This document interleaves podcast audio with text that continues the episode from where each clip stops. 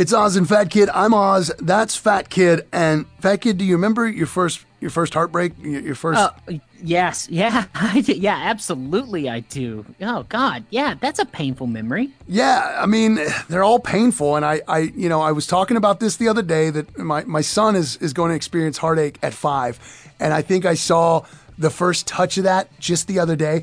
So Okay. uh, the family across the street, to recap, is moving. Uh, the the little girl across the street is like his best gal, and they're five. They're thick as thieves. They're just inseparable and they're perfect, and you know they're cute as can be. Well, they closed on the house, so they weren't there that day. Okay. And he comes to me and he says, Daddy, I want to go to her house. I want to go to her new house. And I said, You know, hey, bud, she's not going to be here anymore coming up real soon. You're going to have to get used to her not being around.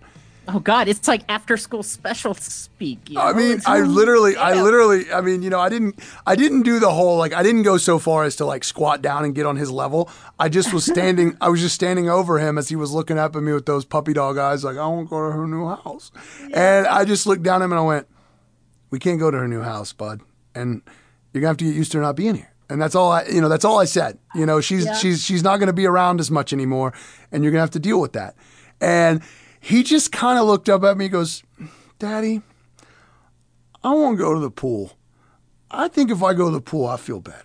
I think if I go to the pool and look at girls in their bikinis, I might feel better, right? I was that's that is the initial thought in my mind was I was like, this kid is totally heartbroken. I can tell by the look in his eyes. I can tell by her not being here. And the first thing he wants to do is go be a baller. Let's go to the pool, Dad. Let's let's get out of here. Let's I can't stick around here no more. We gotta we gotta go lick some wounds. I was like, man, this kid's gonna be all right. You know, he's he's totally Yes. he totally you know is like nah let's go to the pool like let's go and so uh, naturally i you know I, I i grabbed the swim stuff and we went to the pool and sure enough one family showed up and it was a little girl was there. And like of course you know he starts playing with this little girl and i'm like really? And i and i tell the dad of the little girl that's there the story and he just laughs and i was just like oh my god. I was like this is just crazy. I was like man he's gonna be all right. I, I was feeling bad for him you know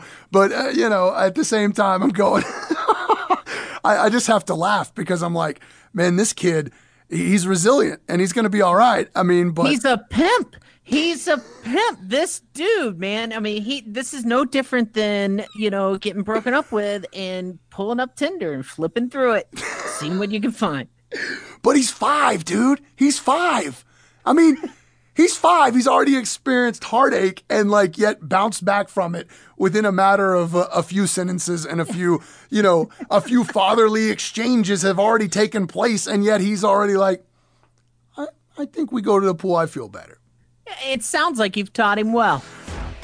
I think it's just genetics, son. I didn't have to teach him nothing. He just came out talking that way. I was like, yes, my boy. That's my boy. You're listening to Oz and Fat Kid. Want more? OzandFatKid.com.